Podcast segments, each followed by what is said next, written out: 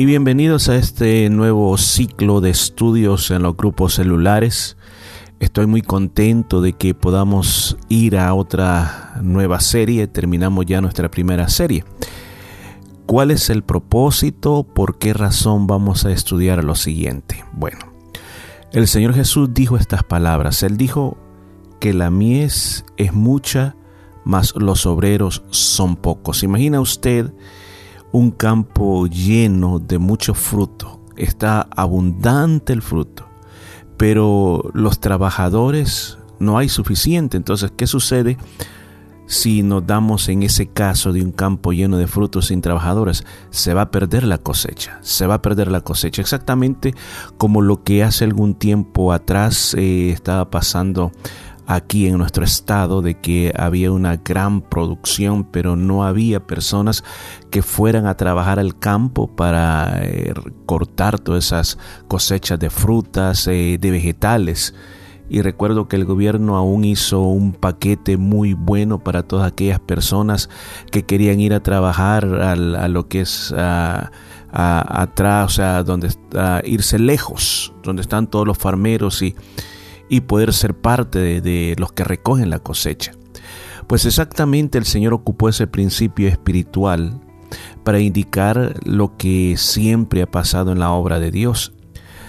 Todo lo que podemos hacer para el Señor es grandioso, hay tantas posibilidades, el poder de Dios es ilimitado, lo que Dios quiere hacer en nuestras ciudades es ilimitado, pero el gran problema es de que no hay trabajadores que quieran ir a recoger a la cosecha. La verdad que en los tiempos modernos el evangelio se ha vuelto de esta manera. La persona recibe a Cristo como Salvador personal, se bautiza, y luego pues lo que hace es asistir a la iglesia cuando puede, los domingos y los miércoles. Va, recibe una palabra, se siente bien ser parte de ese grupo, pero hasta ahí llega. No hay un alcance más grande. Entonces todo el trabajo se deja en aquellas personas que están en el liderazgo de la iglesia, como el pastor y sus líderes. Se espera que ellos hagan el trabajo de hacer crecer la iglesia, de llegar a muchas partes, tener proyectos nuevos. Lo que sucede es, imagínese usted el ejemplo, si yo le digo que vamos a ir a pescar y a cada uno se le da una caña de pescar. Yo creo que cada uno de nosotros, dependiendo también cuántas personas estén dispuestas a ir a pescar, pero estamos haciendo un esfuerzo personal y en diferentes partes. ¿Qué tal si, digamos, proponemos el proyecto, decir, tengo una red gigantesca y entre todos vamos a ir a pescar? Yo creo que el resultado sería mucho, pero mucho mayor. Entonces, en el tiempo que hoy estamos viviendo, necesitamos entender lo que como creyentes tenemos que hacer. ¿Por qué la iglesia del siglo I, o como también se le llama la iglesia primitiva, fue tan efectiva? Que en los primeros 100 años, en 100 años, había alcanzado todo el imperio romano. Había llegado a las costas norte del África, toda Europa y a algunas partes de Asia también se ha llegado con el evangelio del Señor. ¿Por qué nuestros primeros hermanos fueron capaces de avanzar desde Jerusalén hasta esos confines de la tierra de aquellos tiempos? Fue porque cada uno de ellos entendió de que no eran hermanos que iban a estar sentados en una banca esperando recibir una administración, sino que cada uno de ellos entendió que tenía que ser un obrero de Dios y para Dios. Cada uno de ellos, escuchen, cada uno de ellos era un obrero, que cuando llegó la persecución a la iglesia y fueron dispersados de Jerusalén, donde quiera que ellos fueron, llevaron la semilla de la palabra de Dios y ahí comenzaron un grupo, comenzaron algo que se convirtió en una iglesia.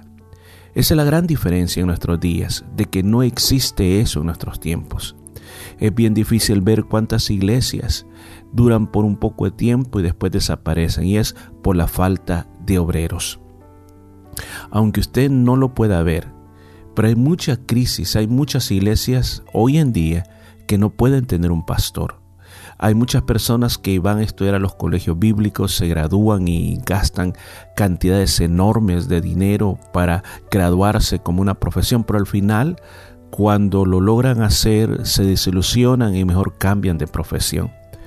Y todo se debe a este aspecto, que hay una gran escasez de obreros.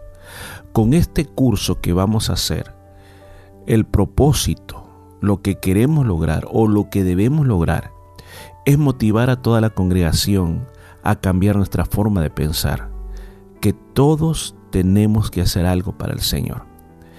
Esta serie de lecciones le he puesto por título Siervos Fieles. Y es algo que el Señor puso en mi corazón mientras estábamos orando, pidiéndole al Señor que podríamos estudiar una vez terminara el primer ciclo de lecciones. Y mientras estaba grabando uno de los devocionales para el aniversario, el Señor puso esta palabra, la palabra de motivar al pueblo de Dios a trabajar como un solo pueblo, como un solo grupo, como un solo cuerpo, para lograr mayores resultados para el reino de Dios. Todos entendemos que el Señor viene muy pronto, más pronto de lo que nos imaginamos. Estamos viendo señales, especialmente desde el 2019 al 2020, hemos visto a pasos agigantados cómo las cosas han cambiado, cómo las cosas están siendo diferentes. Entonces, por lo tanto, ante las cosas tan diferentes que nos estamos enfrentando, nosotros necesitamos despertar y responder de acuerdo a la época que estamos viviendo. Esta es una época muy clave, es una época muy especial que nosotros debemos de prepararnos para el servicio del Señor. Entonces, este tiempo, este ciclo de lecciones se llama Siervos Fieles. Y cuando me refiero a siervos fieles, me estoy refiriendo no solo mantenerse o permanecer en Dios, sino que también hablo del trabajar para el Señor. El ser creyentes que trabajamos sin renunciar, sin darnos por vencido, sino que estamos siempre trabajando para el Señor hasta el día que el Señor venga o hasta el día que el Señor nos lleve de esta tierra. Entonces, a través de estas lecciones vamos a estar hablando de la importancia de producir frutos para Dios. Vamos a estar hablando de cómo ser mayordomos fieles, cómo usar nuestros talentos. Vamos a estar hablando también de lo que la Biblia le llama los dones del Espíritu Santo, los dones del Padre, los dones del Hijo. Vamos a estar hablando de todo eso. Vamos a equipar a cada creyente para que nos activemos en la obra de Dios. Y aún más, yo quiero motivarlo que con todo esto que vayamos aprendiendo, ahí dentro de su célula comienza a poner en práctica las lecciones, dándoles asignaciones a los hermanos, dándoles responsabilidades para que desde ahí, desde la célula, comienzan a trabajar fuertemente en las cosas de Dios. Así que, habiendo explicado, habiendo hecho esta introducción, vamos entonces a la primera lección de esta serie de estudios. Esta primera lección lleva por títulos Produciendo Fruto. Y la base bíblica en la cual nosotros vamos a ir examinando este día, o la porción bíblica, está en el Evangelio de San Juan, capítulo número 15, versículo 1 al 17. La vamos a ir examinando poco a poco para aprender qué es lo que nos enseña esta palabra de Dios. Pero déjeme comenzar esta clase haciéndole una pregunta a usted. ¿Cuál es el propósito por el cual Dios nos escogió para que fuéramos sus hijos? Pensemos por un momento antes de dar una respuesta. ¿Cuál sería esa, llamémosle, razón por la cual Dios escoge hijos en esta tierra?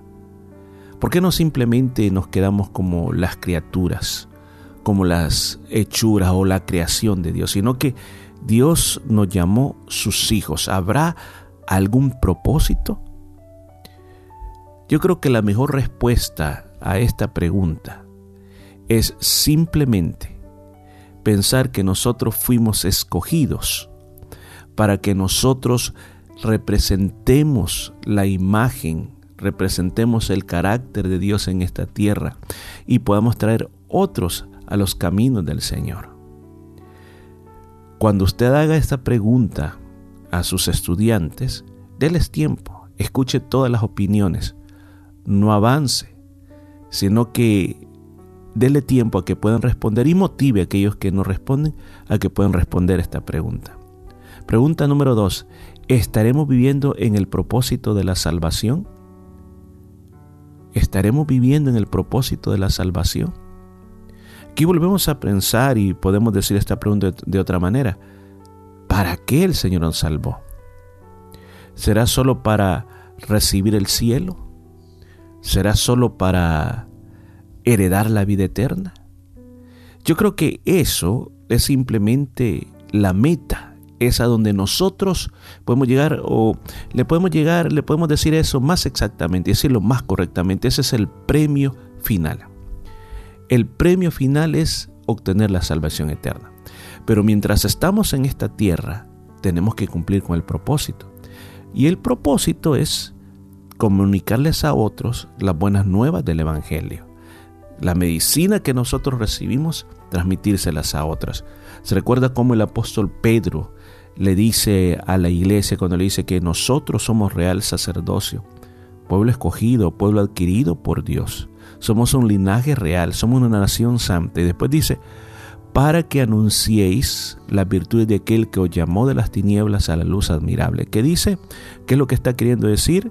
Que nosotros anunciamos las cosas buenas de Dios, lo grandioso de Dios, de ese Dios que nos salvó, las dice de la virtud de aquel que nos salvó, dice que nosotros la digamos, que no nos quedemos callados, que anunciemos de ese reino bendito de nuestro Padre Celestial.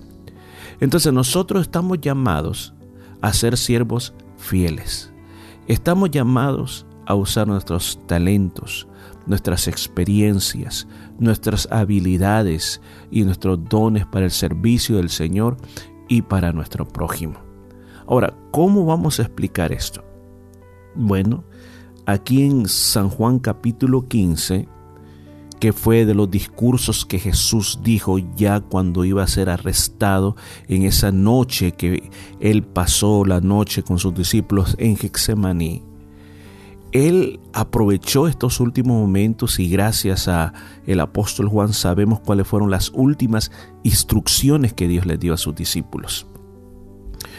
Y en esta lección Jesús ocupa una parábola. Recuerden que una parábola no es un cuento, algo imaginativo, sino que es un hecho real. No es tampoco una fábula, sino que son hechos reales. Y aquí en San Juan capítulo 15 se nos habla de una vid. O sea, hay una planta que produce uvas, de una vid. Se nos habla de un jardinero que cuida de la planta. Se nos habla de las ramas, que esa planta tiene ramas. O sea, la vid o podemos decir la cepa o de donde sale todo. El jardinero quien cuide la planta y las ramas que salen de la cepa. Ahora, fíjese esto. Como es una parábola, entendamos qué es lo que significa cada cosa. En este capítulo se nos dice que Jesús es la única vid. La única vid. No hay otra. Jesús es la única. ¿Qué también nos enseña este capítulo 15? Que el jardinero es Dios. Él es el que cuida la planta. Y se nos enseña que nosotros somos las ramas que salimos de esa vid verdadera o la única.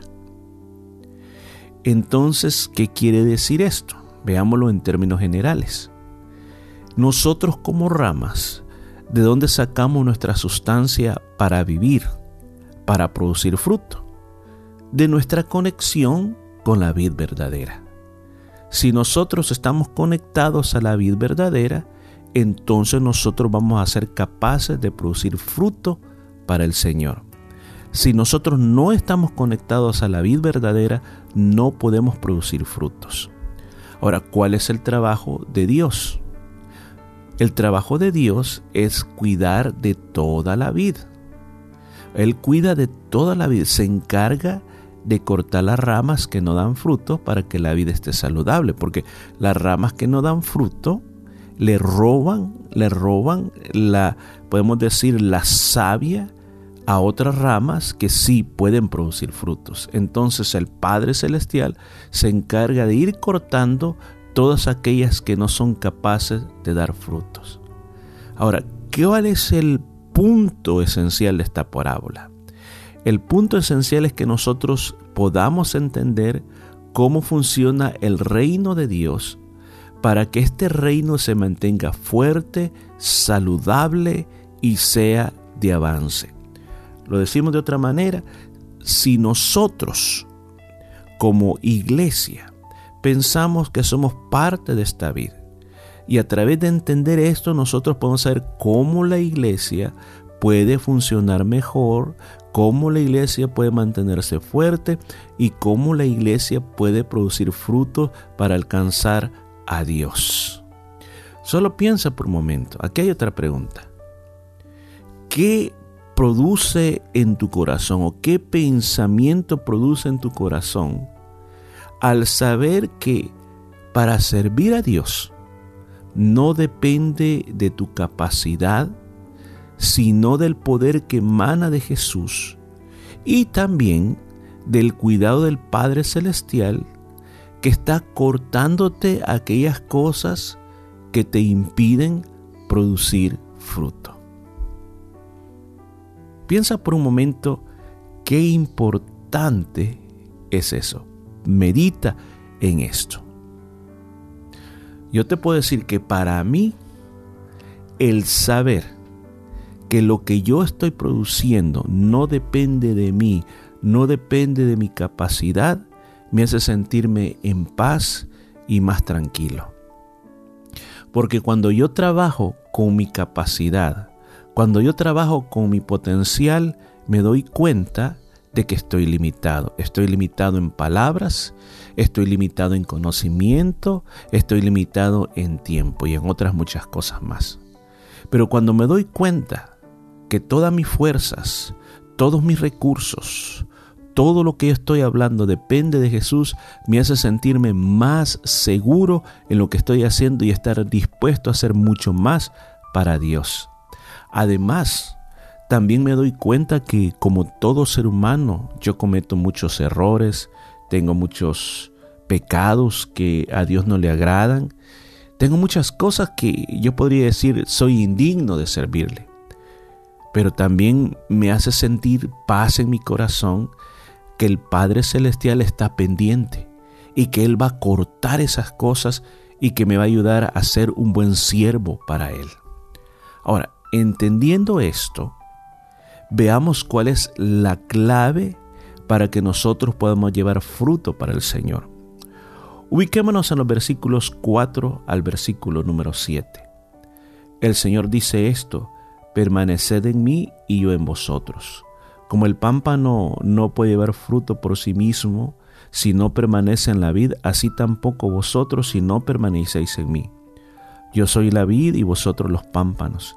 El que permanece en mí y yo en él, éste lleva mucho fruto, porque separado de mí nada podéis hacer. El que en mí no permanece será echado fuera como pámpano y se secará, y los recogen y los echan en el fuego y arden. Si permanecéis en mí y mis palabras permanecen en vosotros, pedid todo lo que queréis y os será hecho. ¡Qué preciosa palabra de Dios! Ahora, ¿cuál es la clave para ser creyentes fructíferos, iglesias fructíferas? ¿Cuál es la clave? Pues simplemente es permanecer en Cristo. Tres palabras: permanecer en Cristo. ¿Qué significa permanecer en Cristo o estar en Cristo? Pensemos por un momento. ¿Qué explicación nosotros podemos dar a esto? Permanecer en Cristo. Bueno, la respuesta más clara que yo pueda encontrar a esto es que nosotros nos mantenemos fieles a las palabras que el Señor nos ha dicho. Decidimos seguir fielmente a hacer las cosas como Cristo nos ha dicho que la hagamos. O sea, que yo rechazo los pensamientos del mundo, los pensamientos míos, de mi interior, los pensamientos desagradables a Dios, que yo rechazo esas emociones que muchas veces me contradicen mi caminar cristiano o rechazo hacer aquellas cosas que están contrarias a la voluntad de Dios. Y yo decido en mi corazón, vivir para Cristo. Yo decido en mi corazón hacer lo que la palabra de Dios. Yo decido en mi corazón que la palabra de Dios es muy importante para mí. Eso es permanecer en Cristo. Ahora entienden por qué muchas veces hay muchos creyentes que no pueden producir fruto, y es porque no permanecen en Cristo. Todavía siguen comprometidos con el mundo, y al estar comprometidos con el mundo no se puede hacer la voluntad de Dios. Mire qué interesante es pensar en esto, y hay muchas ventajas el que nosotros podamos permanecer en Cristo. Por ejemplo, leamos juntos en el libro de Romanos lo que el apóstol Pablo escribió en el libro de Romanos capítulo número 8, y veamos cuáles son algunas de las ventajas que existe cuando nosotros decidimos ser obedientes a la palabra de Dios. Veamos ventajas. Romanos 1:8 dice: ahora pues ninguna condenación hay para los que están en Cristo Jesús, los que no andan conforme a la carne, sino conforme al Espíritu. La primera ventaja es que el diablo no nos puede condenar. El diablo no puede condenarnos. Como dice esta palabra, ninguna condenación hay para los que están en Cristo Jesús. El diablo no nos puede condenar, o sea, no puede acusarnos. ¿Por qué? Porque ahora Cristo es el que nos cubre. Si usted se recuerda, hace algún tiempo yo prediqué en los nombres de Dios, y uno de los nombres es Jehová Sidkenu, Jehová justicia nuestra. Y uno de los textos del libro de Isaías dice que el Señor ha puesto sobre nosotros el manto de justicia. Es entonces a través de Jesucristo que nosotros somos hechos justos delante de Dios. Entonces, por esa razón es bien importante permanecer en Cristo para que nosotros podamos ser justificados y el diablo no nos condene a nosotros. Segunda cosa, cuando estamos en Cristo, nuestro cuerpo está muerto al pecado. ¿Qué significa esto? Cuando hablamos de estar vivo al pecado, es de que el pecado nos esclaviza y domina todo el tiempo. Nosotros no tenemos voz ni voto, simplemente caemos todo el tiempo. Ese pecado nos tiene amarrados y somos esclavos. Pero cuando nosotros estamos en Cristo, eso no pasa. Mire que dice simplemente otra vez Romanos 8, pero el versículo 10 dice: pero si Cristo está en vosotros, el cuerpo en verdad está muerto a causa del pecado, mas el espíritu vive a causa de la justicia.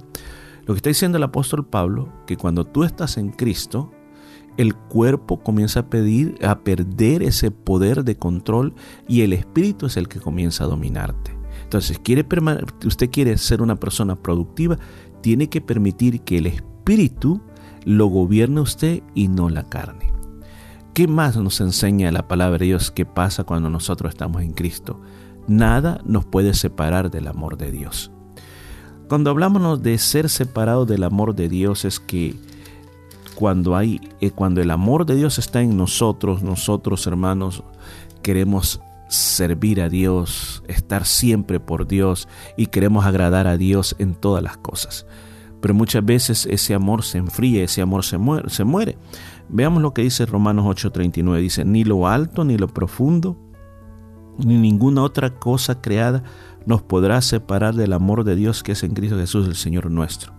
O sea, ¿cómo podemos llevar a ese nivel que nada nos puede separar? ¿Cómo?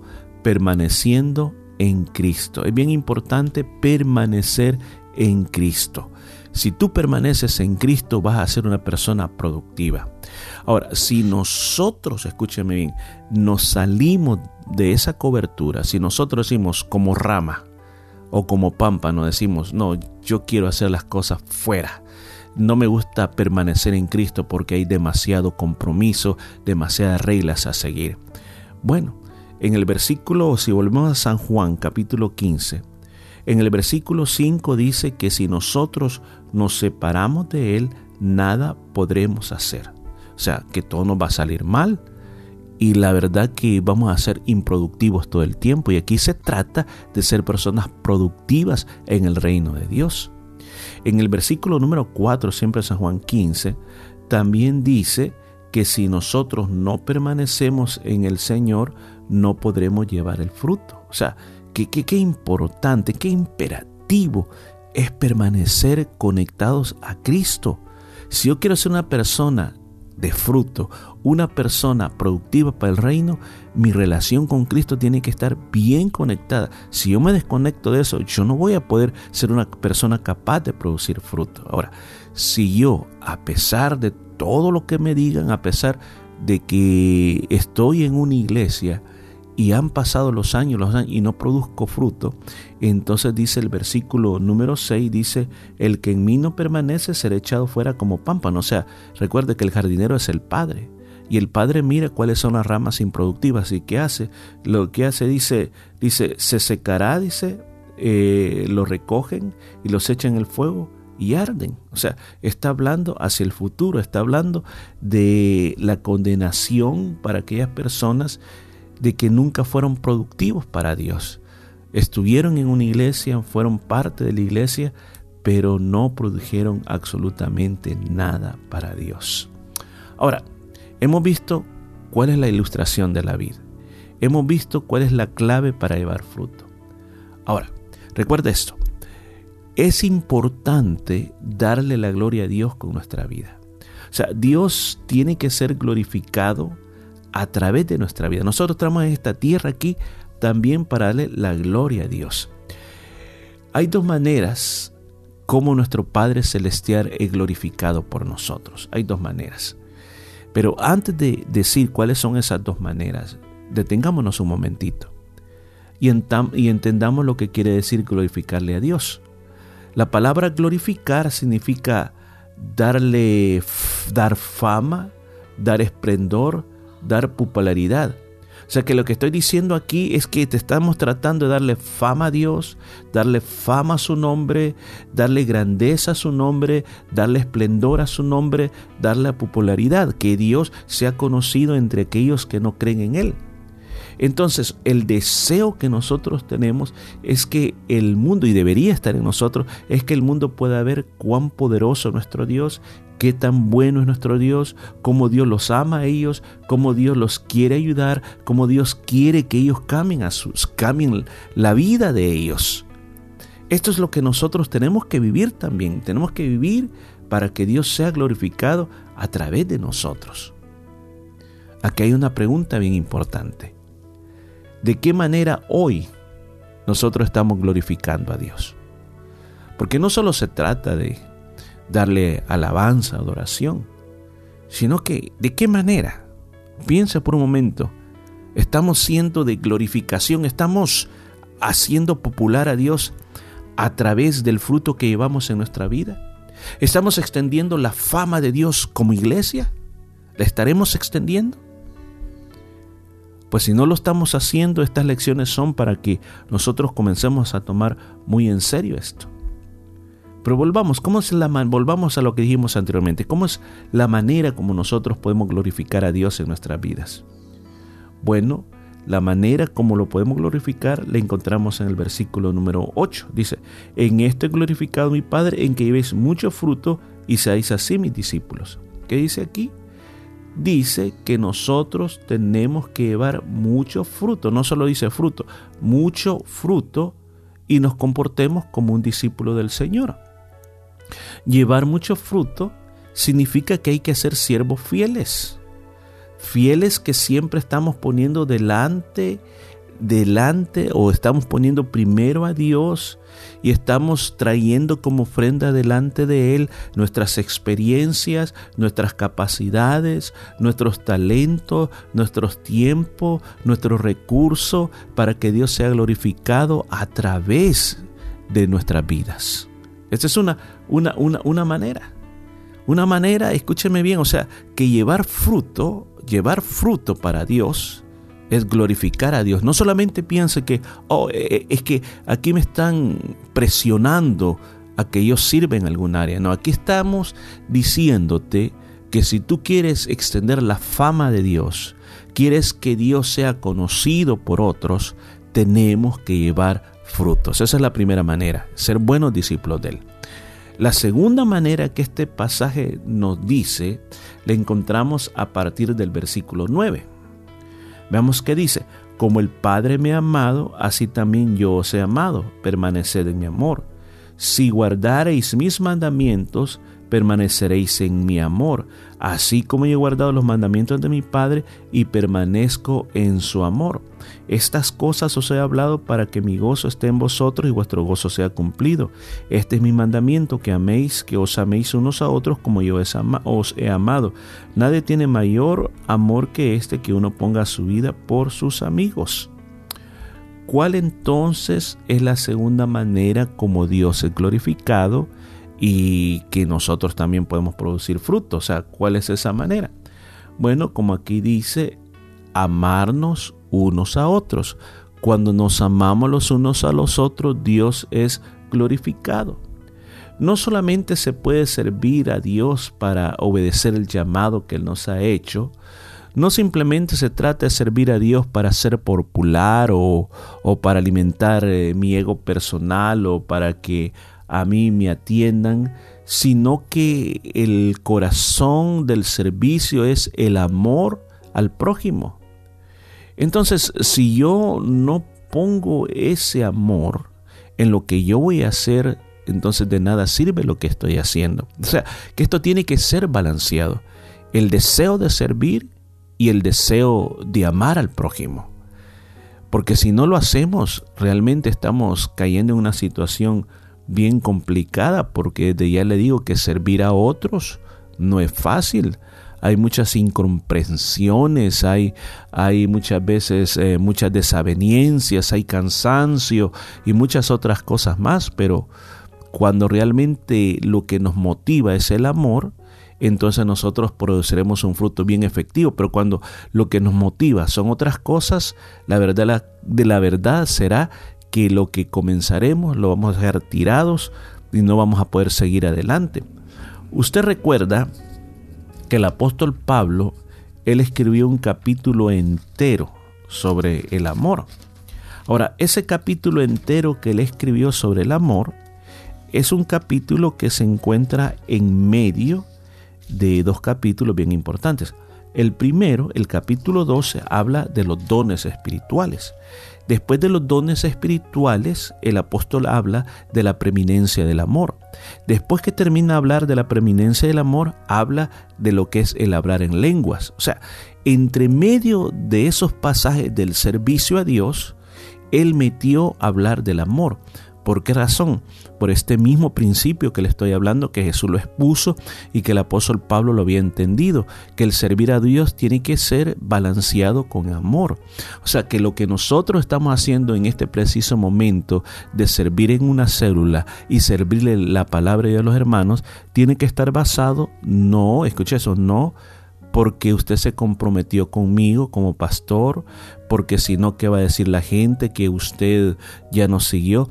No, por el contrario, tiene que ser basado en el amor que usted siente hacia aquellas personas que le está ministrando la palabra, en el amor que usted siente por todos estos hermanos que llegan a su grupo y de que semana en semana están participando.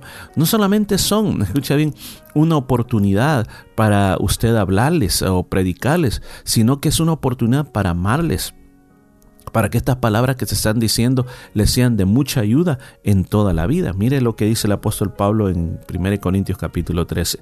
Si yo hablase lenguas humanas y angelicales y no tengo amor, vengo a ser como metal que resuena o címbalo que retiñe.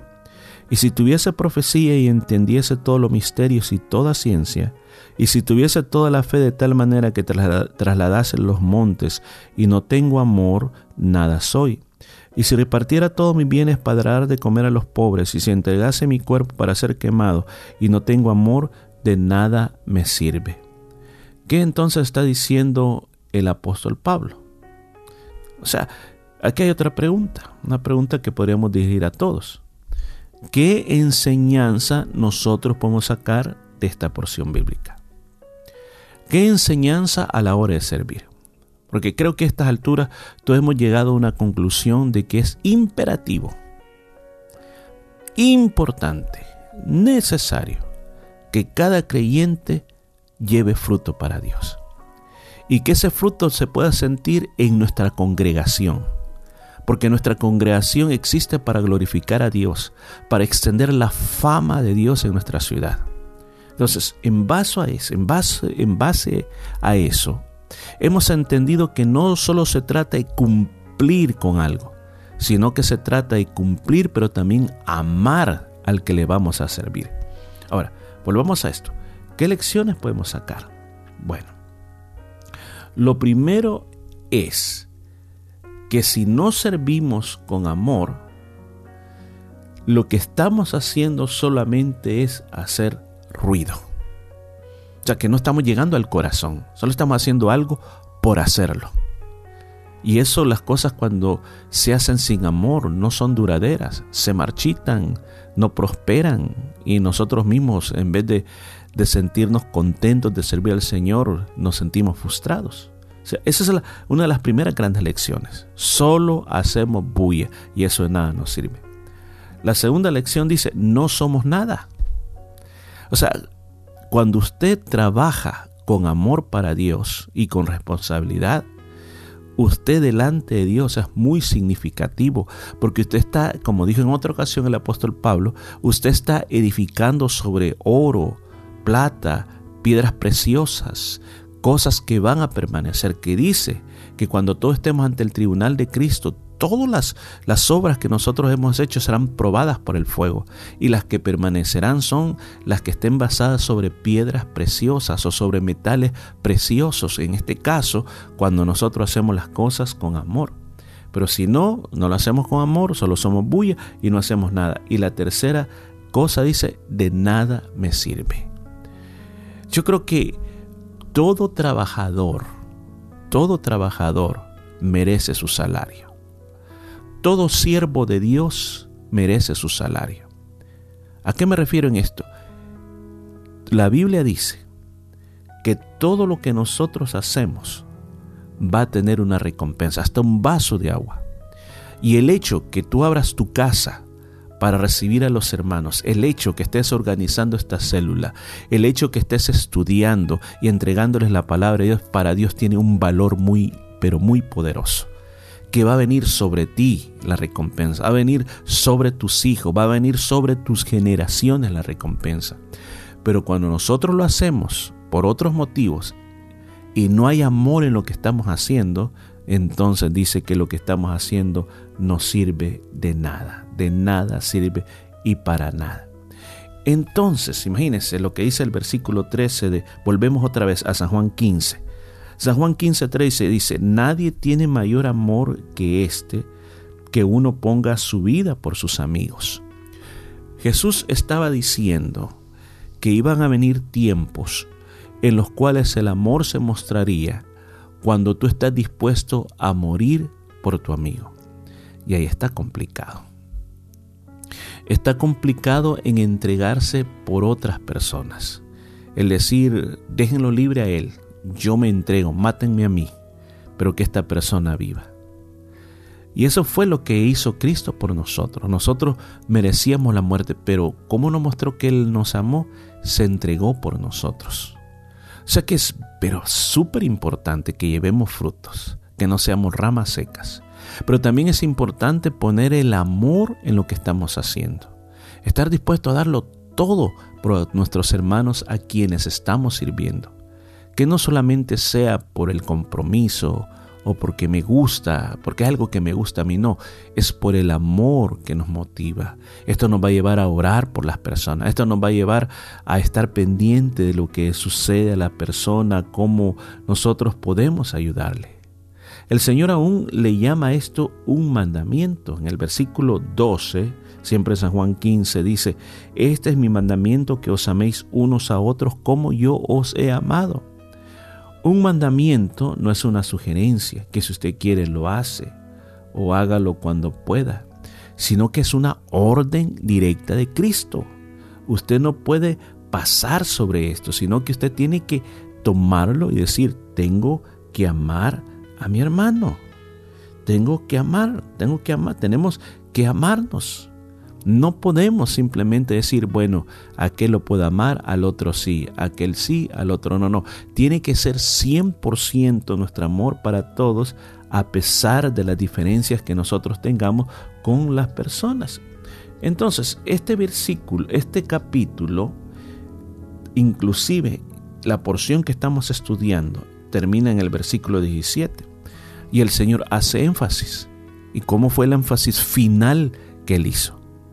No dijo, concluyo este discurso diciendo, lleven mucho fruto. No, él terminó el discurso diciendo, esto os mando, que os améis unos a otros. Una vez más nos vuelve a hacer el énfasis que es una orden. No es, escúchame, una sugerencia. Entonces estamos obligados por nuestro Señor a amar a las personas, a cubrir a las personas con nuestro amor. Quizás aquí surge aquella pregunta: ¿por qué es tan difícil amar a los hermanos? O aún más, podríamos hacer la pregunta de otra manera: ¿cree usted que es difícil amar a los hermanos? ¿Es fácil? ¿Cuesta o no cuesta? Pues uno, como dicen, de todo va a encontrar en la obra del Señor. Hermanos que nos aman mucho y que es fácil amarlos. Pero también hay hermanos que por más que nos acercamos, no quieren. No quieren. Tú los puedes encontrar en el shopping center, donde sea, y se esconden, te huyen, o si les das las manos no te quieren dar la mano, si les hablas no te quieren hablar. Entonces dice, pues lo que yo hago, pues esta persona para mí no existe. Pues el Señor lo que nos está diciendo es de que a pesar de lo que la persona haga, ora por ellos. Si ellos no quieren nada contigo, no insistas, pero ora por ellos. No te llenes de odio, no te llenes de revanchismo, no te llenes de rencor, sino que ten paz en tu corazón, porque de esta manera nosotros vamos a poder ser buenos servidores de Dios. Ahora, en el versículo 16, veamos el 16. Dice, no me elegisteis vosotros a mí, sino que yo os elegí a vosotros. Y os he puesto para que llevéis, dice, para que vayáis y llevéis fruto, y vuestro fruto permanezca, para que todo lo que pidáis al Padre en mi nombre, Él os lo dé. He aquí el gran resumen del discurso del Señor. ¿Qué es lo primero que dice? Que el Señor nos eligió a nosotros, no nosotros a Él. No fue nuestra decisión. De antes que nosotros naciéramos, el Señor dijo, vas a ser mío, yo te elegí. ¿Cuál es la segunda cosa que nos enseña?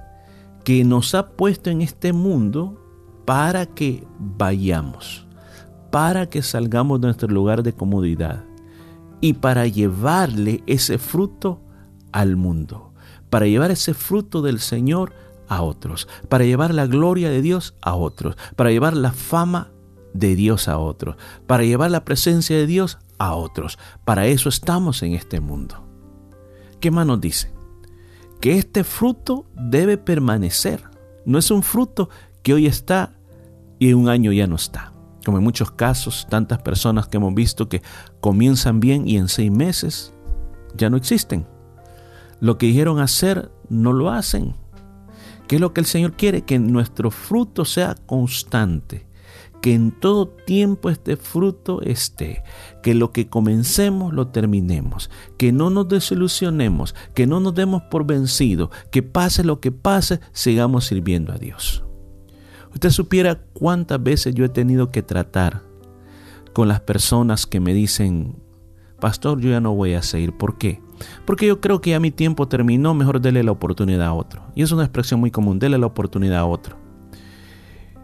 A veces, le digo, he peleado con las personas en el sentido de que yo sé que si se desocupan ya no van a funcionar igual. Y así ha pasado. Una vez entregaron el privilegio, después ya no funcionaron iguales y desaparecieron.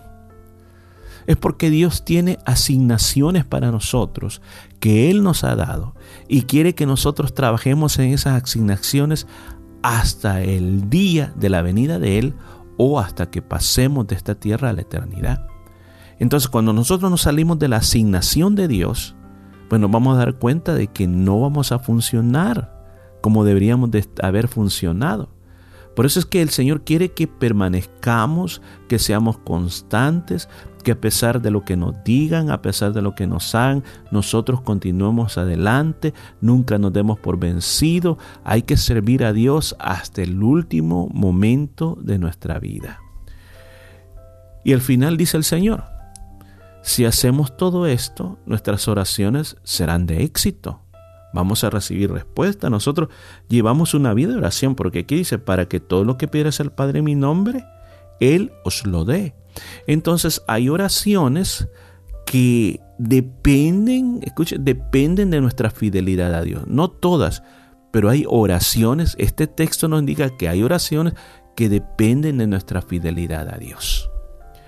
Yo creo que en esta primera lección, al llegar al final, nosotros podemos recapitular en lo que hemos hablado este día.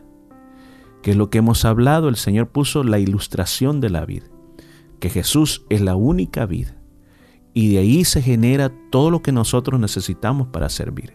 Que Dios es el jardinero, el que cuida de toda nuestra vida y que se encarga de cortar todas las ramas que no dan fruto para que la vid esté saludable. Que nosotros somos esas ramas o los pámpanos, y el Señor nos limpia para que nosotros podamos llevar fruto. También vimos que la clave para el llevar fruto es que nosotros permanezcamos en Cristo.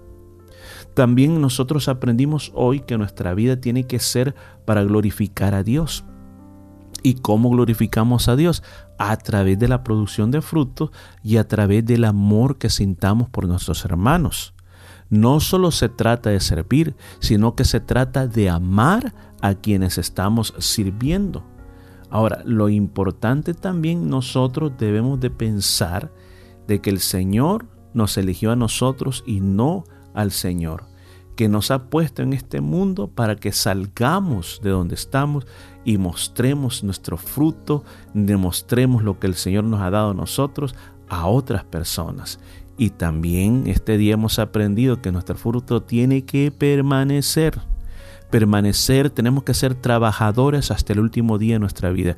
En Cristo, si lo podemos decir de esta forma, no existen las vacaciones. O sea, en el aspecto que dice, ok, no serviré más, dentro de 5 años volveré nuevamente. No, siempre tenemos que estar sirviendo, y aún más. Recuerde que muchas oraciones son contestadas por nuestro esfuerzo, por lo que estamos haciendo por la obra de Dios. Así que esta palabra quede en sus corazones y pueda bendecir tu vida de una manera grande, y que procuremos ser personas productivas para el reino de Dios. Vamos a orar. Señor, yo oro por esta palabra hablada. Yo desde ya bendigo la vida de los que han oído esta lección, para que puedan ser productivos, para que puedan ser para tu gloria, para que puedan ser para tu alabanza, y para que puedan ser para tu honor. Todo lo pedimos en el nombre precioso de Jesús de Nazaret. Amén y amén. Bueno, nos escuchamos en la próxima lección.